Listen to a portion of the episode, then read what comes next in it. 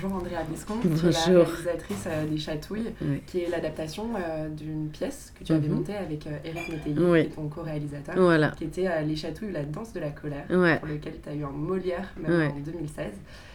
Qu'est-ce qui t'a motivé, enfin, qu'est-ce qui vous a motivé, Eric et toi, à porter ce spectacle à l'écran ? La proposition de producteurs complètement cinglés qui sont venus voir le spectacle à Avignon alors que c'était pas encore un succès à Paris, qu'il n'y avait pas de Molière, il n'y avait rien. Hein. Il y avait un très beau buzz autour du spectacle. Enfin voilà. Et ils nous ont dit, mais c'est un film, cette histoire est un film, il faut absolument l'adapter à l'écran, c'est fondamental. Et c'est vous qui devez le faire. Donc, vous n'avez jamais écrit de scénario, bah, c'est pas grave. Vous allez écrire un scénario. Vous n'avez jamais réalisé, bah, c'est génial parce qu'on adore produire les premiers films. Et Andréa, t'as jamais fait de cinéma, mais bah, y a que toi qui peux jouer le rôle d'Odette. On y va, quoi. C'est parti comme ça, en fait, sur un coup de folie, un engagement humain, une énergie, et donc on a écrit. Oui, moi, c'est... Comment s'est passé, du coup, le processus d'écriture, d'adaptation, justement, d'une pièce où vous êtes seul sur scène, où, où vous jouez tous les personnages, à une écriture, justement, cinématographique. Comment est-ce que vous avez transposé cette énergie-là, ce rythme-là à l'écran, et quels étaient les défis d'écriture ? Ouais, il me semble que c'est vachement compliqué. Au final, pour une première expérience, de faire une adaptation, c'était vraiment très ambitieux. Parce que d'abord, la pièce n'est pas simple par son propos, qu'elle n'était pas simple par son écriture, parce que comme tu viens de le dire, j'étais toute seule sur scène pour interpréter tous les personnages, et on jouait beaucoup avec l'imaginaire du public. Café donc, merci beaucoup. En pleine... Voilà, donc comme vous pouvez le remarquer, je bois un café au lait. Et du coup, c'était forcément... Il ne fallait pas qu'on tombe dans ces écueils qui nous étaient offerts, hein, fait justement de faire du théâtre filmé ou d'y mettre de la danse, ou en plus on parle de psychanalyse, on se dit oh là là, mais en fait on a tout pour faire un mauvais film, enfin le cocktail tonitruant de tous les écueils où on pouvait tomber. Donc justement, on en avait conscience. Et on a tout réécrit comme quelque chose de nouveau, c'est-à-dire qu'on s'est totalement inspiré de la pièce, mais on a tout structuré autrement. Et c'était un régal, en fait, de chercher. Puis comme c'était quand même 3 ans après l'écriture de la pièce, et que l'écriture... Enfin, la pièce, je l'avais écrite toute seule, Eric avait mis en scène. Et là, d'un seul coup, on se retrouvait nos 2 cerveaux fusionnant en écriture d'emblée, quoi. Donc, c'était assez génial. Après, on s'est beaucoup partagé le travail, c'est-à-dire qu'on... On a bossé en ping-pong, on a fait tout le squelette du scénario, évidemment, ensemble, savoir voilà, quelles séquences allaient les unes après les autres, enfin définir l'ordre et la structure. Et après, on se disait, j'avais vachement envie d'écrire la scène de la sœur de Miguier, où Eric me disait, je suis inspirée par la scène du père qui dit pardon à sa fille. Tu sais quoi, chacun écrit et puis on se renvoie. Et donc, du coup, on était dans la même maison, parce que on est mariés et femmes, on vit ensemble, et on écrivait chacun sur son ordi, chacun à un bout de la maison, et on s'envoyait des mails. T'as reçu ? Ouais, d'accord ! Et on s'envoyait des mails comme ça, et chacun repassait sur les séquences. Et du coup, ça a été la même chose lors de la réalisation, ou cette fois, ça a été beaucoup plus...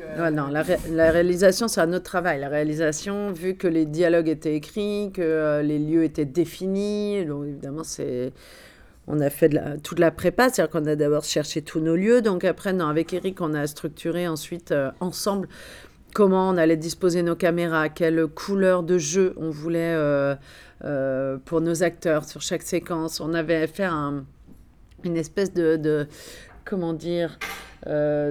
guide à ne pas oublier, c'est-à-dire qu'on mettait toutes les intentions de chaque séquence, ne pas oublier que là, ce qui se joue, c'est ça, c'est cette idée-là, etc. Donc ça, on l'a fait vraiment ensemble, où on se mettait à la table et on définissait, en fonction du lieu, on faisait des petits plans, on a fait des espèces de storyboards, on s'est amusé à beaucoup dessiner aussi, pour bien faire comprendre à notre équipe, vu que le film est vachement onirique aussi parfois, donc dire non mais tu vois quand elle s'envole, on disait oulala attends, elle s'envole les gars mais tout ça c'était vraiment une chorégraphie dans notre tête, c'était aussi défini beaucoup en termes de rythme. Bah, c'est ce que je trouve, c'est ce que je trouve particulièrement intéressant dans votre film, c'est justement ce rythme qui à mon avis est extrêmement original parce que inspiré du coup du théâtre, et que je trouve qu'on voit vraiment la passerelle. Et j'avais vu votre film à la Filmothèque du Quartier Latin, et vous en avez un peu parlé, passerait entre le spectacle vivant et le cinéma. Ouais. Et je trouve que vous avez, que vous avez vraiment réussi à insuffler ce rythme très particulier du théâtre où ça bouge, où ça change beaucoup, avec beaucoup de folie, d'originalité et d'onirisme également. Et voilà, c'est juste un avis. Non, bah, merci. Je trouve un peu, ça a été, c'est justement parce qu'on n'a pas vraiment parlé encore de la mise en scène du film avant qu'on l'évoque avec vous, mais c'est un film où voilà, il va y avoir des passages très... théâtraux. Oui. On retrouve un peu quelque chose de Guillaume Gallienne dans Guillaume et les garçons à table, un peu voilà, ces passages où on passe de la scène à l'écran, où on passe des passages... Sauf que chez nous, on repasse pas dans le théâtre. Ouais. On a cette boîte noire qui constitue plus la mémoire, une espèce de mémoire traumatique, une espèce de coin perdu dans le cerveau d'Odette, qui est une boîte noire. On pourrait se dire que c'est une scène, effectivement. Là, en l'occurrence, c'était pas notre idée. Par contre, ce qu'on voulait, au-delà du théâtre du lieu, on voulait insuffler le théâtre, l'humeur. Donc, amener, vous le soulignez, le côté aussi un peu de débrouille du théâtre. Par exemple, je sais pas, elle tourne la tête et finalement, le bureau de la psy se retrouve dans le jardin des parents puisqu'elles sont en train d'évoquer ce souvenir ensemble. Ce sont des choses qui appartiennent au théâtre, à l'onirisme du théâtre. Au théâtre, on se permet tout, puisqu'on joue avec l'imaginaire du public. C'est vrai que le cinéma est beaucoup plus frontal, le cinéma impose beaucoup plus. Donc nous, on voulait quand même garder aussi la pudeur du public, c'est là aussi où la danse a vachement servi. C'est notre forme d'expression. Oui, parce que vous, Andréa, vous êtes danseuse, et dans le film, on suit aussi votre parcours de danseuse, puisque le film... et c'est une autobiographie, donc oui. On suit votre parcours en tant que danseuse. Il y a des moments de danse pure, des moments hyper drôles où on va avec vous dans les 10 commandements, on va suivre votre carrière de comédie musicale. C'est des moments où on va aussi découvrir d'autres personnages secondaires qui sont hyper forts. Pour nous, ça a été une vraie révélation, Gringe. Ce casting, comment il s'est passé? Comment est-ce que vous avez choisi Alors, pour Gringe, en fait, on s'est rencontrés en essai. Bon, évidemment, je connaissais les casseurs-flotteurs, mais j'avais pas vu Gringe à l'écran encore. Après, je trouvais, il y avait une couleur chez lui que j'appréciais, qu'Éric appréciait aussi. Mais pour nous, c'est quelqu'un, Gringe est une personne complexe, dans le sens où c'est quelqu'un qui a un grand manque de confiance en lui, je crois. Je peux aujourd'hui, je pense, le dire, mais alors qu'il est brillant. Mais voilà, c'est des natures aussi. Et avec, tu vois, son style, sa coupe de cheveux, sa barbe et tout. Et nous, on a dit, écoute... On le reconnaît très difficilement. Ouais, les Gringes... On le reconnaît parce qu'il est crâne rasé, rasé près aussi. Et ouais, on lui dit, on a besoin que tu sois beaucoup plus à nu, quoi. Parce que ce personnage de Manu, il n'a pas le temps de se faire... ce côté un peu hipster et hyper beau que t'as, mais en fait, c'est pas un mec beau. Si, c'est un mec beau, mais un mec qui en tout cas, peut être abîmé, qui est brut de pomme, quoi, tu vois. Et donc, on lui a dit, voilà, si tu veux faire Manu, il faut te raser, il faut enlever ta barbe, il faut que tu sois complètement... faut que tu nous laisses voir ton visage. Et il nous a dit, « Waouh, les gars, c'est chaud !» Et puis, oui, il y est allé. Ouais, donc ça s'est passé comme ça. Il y a une vraie évidence fraternelle entre nous trois quand on s'est rencontrés. Bon, il y a eu quelque chose d'assez fort. Grégory Montel, en fait, il y a eu un espèce d'après-midi magique. On cherchait, on les trouvait pas, ni Manu, ni Lenny. Et puis Greg Montel a passé, en fait c'était drôle parce que je sais plus dans quel ordre, mais je crois que c'était Greg Montel qui est venu passer Lenny et ensuite Gringe, Manu. Et en fait, en 2 heures, on a trouvé nos 2 personnages alors qu'on les cherchait depuis un moment. C'était top. Karin Viard, c'était une évidence depuis le début. On avait rêvé quand on faisait le spectacle, enfin quand on avait commencé à écrire le spectacle. On avait fait une espèce de tableau, on avait mis toutes les séquences du spectacle. À la fin, on avait écrit Standing Ovation sur l'ardoise. Et puis ça s'est passé, en fait. On a eu plein de standing ovation avec ce spectacle.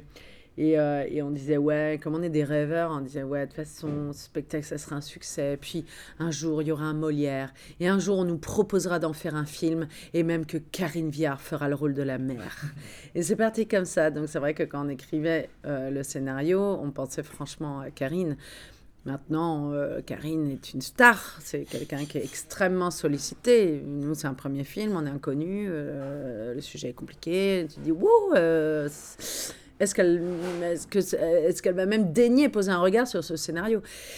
Et son agent, que je remercie, Laurent Grégoire, lui a dit « Va voir ce spectacle, va voir ce spectacle ». On avait de la chance parce qu'en fait, le spectacle se jouait à Paris 6 fois par semaine pendant 6 mois. Donc, c'était une vitrine aussi.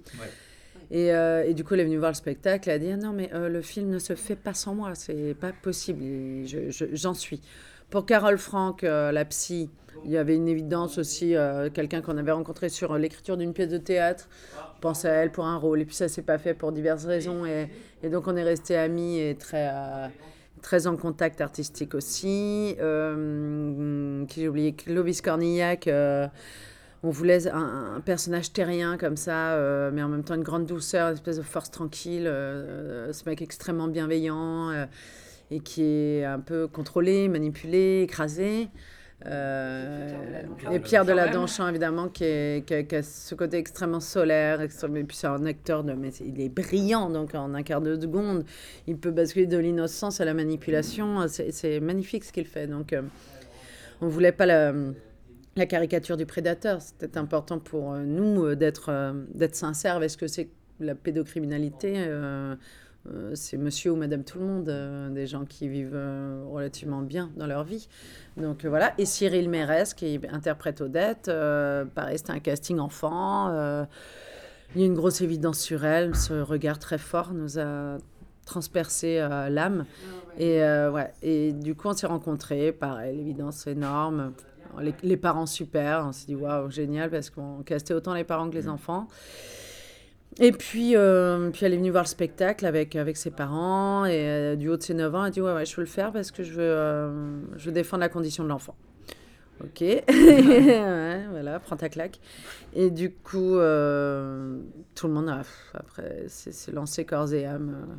Et comment on dirige Pierre Deladonchamps pour un personnage qui est justement aussi complexe, ouais, aussi dur à jouer, à interpréter, pour éviter cette caricature, pour éviter tout ce que vous avez dit. En fait, on a procédé... On s'est pas mal partagé les acteurs avec Eric. Eric, par exemple, il dirigeait beaucoup Karin Viard. Moi, j'ai beaucoup dirigé Pierre Deladonchamps. J'ai jamais imposé mon intimité sur le plateau, puisqu'il me semblait qu'il fallait passer par d'autres chemins, que le scénario était là, qu'il parlait de lui-même. On n'avait pas forcément besoin de poser ma vie, vu que le film est largement autobiographique. Mais pour Pierre, c'était différent. Il avait besoin de comprendre des systèmes. Donc, il avait besoin de communiquer avec moi sur la façon dont lui devait réagir, ce personnage de Gilbert Miguier. Voilà, donc moi je l'ai beaucoup dirigé, mais je l'ai dirigé dans le sens où je lui ai confié des choses. On s'est parlé en tête à tête, lui et moi, en privé. Je disais, ne perds jamais la douceur, ne perds jamais la gentillesse, ne perds jamais la sincérité. Que pour lui, c'est comme si... Et je me souviens d'Éric qui lui disait ça aussi. Que pour cet homme-là, c'est comme s'il avait une adulte ou un adulte en face de lui, dans un vrai rapport amoureux.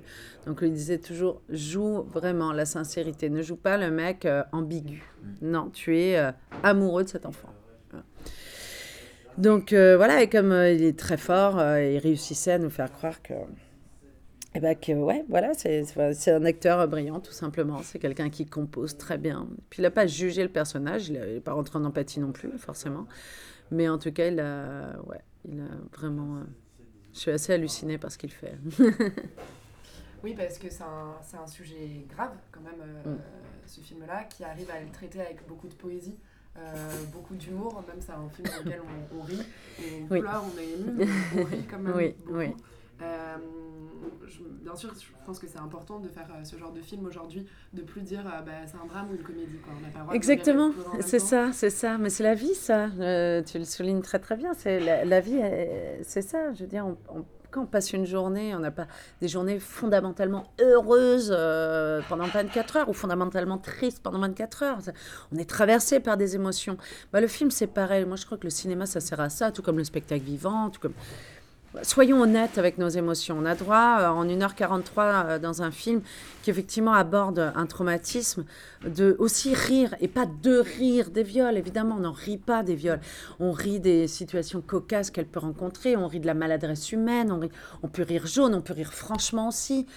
puisqu'il y a des moments drôles, il y a des moments frais, parce qu'il y a des vrais moments de respiration. Et je crois que la vie, c'est ça. Même quand on est en plein chagrin, on arrive à avoir des fous rires avec ses potes, avec des inconnus, on sourit, on se laisse traverser par la poésie du moment. Enfin, voilà, la vie, elle est chargée. Et ce film, on voulait le faire en ce sens. Ça a été un peu une bataille, quand même. Je sais qu'à la production, ça n'a pas toujours été facile. Non, mais la production, la chance qu'on avait, c'est que les personnes qui ont porté le film, François Croce et Denis Pinot Valenciennes, les films du kiosque, sont des gens, des vrais combattants, eux aussi. Je veux dire, ils avaient décidé de faire le film, on le faisait, peu importe. Donc oui, on aurait espéré des aides, des financements publics qu'on n'a pas eus. Oui, on aurait espéré des coups de pouce, on ne les a pas eus. C'est pas grave. Le film est en salle aujourd'hui, c'est ça qui compte. Ouais, bah, c'est ça qui compte. Et on a eu quand même France 2, Orange Studio a suivi à fond, UGC distribue. Enfin, on est entouré par une équipe phénoménale, quoi. Donc non, c'est cool. Puis il y a une excellente presse aussi depuis le Festival de Cannes. Ouais. Qui est quand même très chouette. Ouais, notre attachée de presse, Michel Sebag, est extraordinaire et elle a réussi à amener toute la presse. C'est fou ce qui nous arrive. Effectivement, on a beaucoup de critiques dithyrambiques. La presse est derrière nous, il y a un vrai soutien. Tout le monde dit « Allez voir ce film, n'ayez pas peur, allez voir ce film, vous en sortirez plus fort. Enfin, » C'est vrai que quand tu n'as plus besoin de le dire toi-même, c'est extraordinaire. Et quelle est la réaction du public aux avant-premières, aux projections? Qu'est-ce que vous ressentez comme émotion à la fin du film? Pour nous, c'est forcément bouleversant, puisque là, on peut dire aujourd'hui définitivement qu'on lâche le bébé et que maintenant, ce film appartient au public et que c'est au public de l'aider à marcher. Mais pendant les avant-premières, il nous appartenait encore un peu, entre guillemets, et on le prêtait à quelques privilégiés qui couraient pour le voir avant. Et c'était top, mais j'ai ressenti beaucoup de ferveur. Ouais, c'est le mot qui me vient, la ferveur. La ferveur humaine. Un truc où d'un seul coup, comme si les gens communiquaient entre eux, comme s'ils avaient le droit et s'autorisaient à rire, à pleurer, à être en colère, à être ému, à se prendre par la main, à se serrer dans les bras, dans la salle de cinéma, devant tout le monde, à pleurer à chaudes larmes. C'est extraordinaire.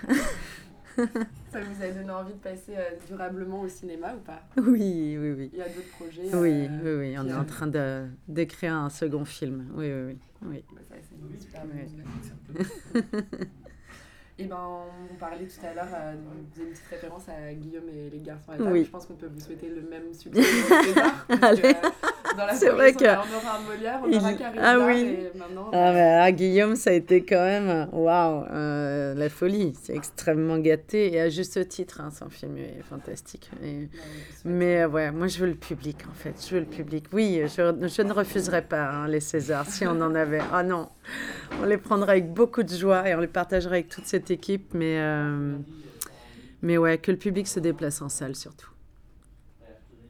Merci Andréa d'avoir répondu à mes questions. Merci beaucoup de m'avoir reçu.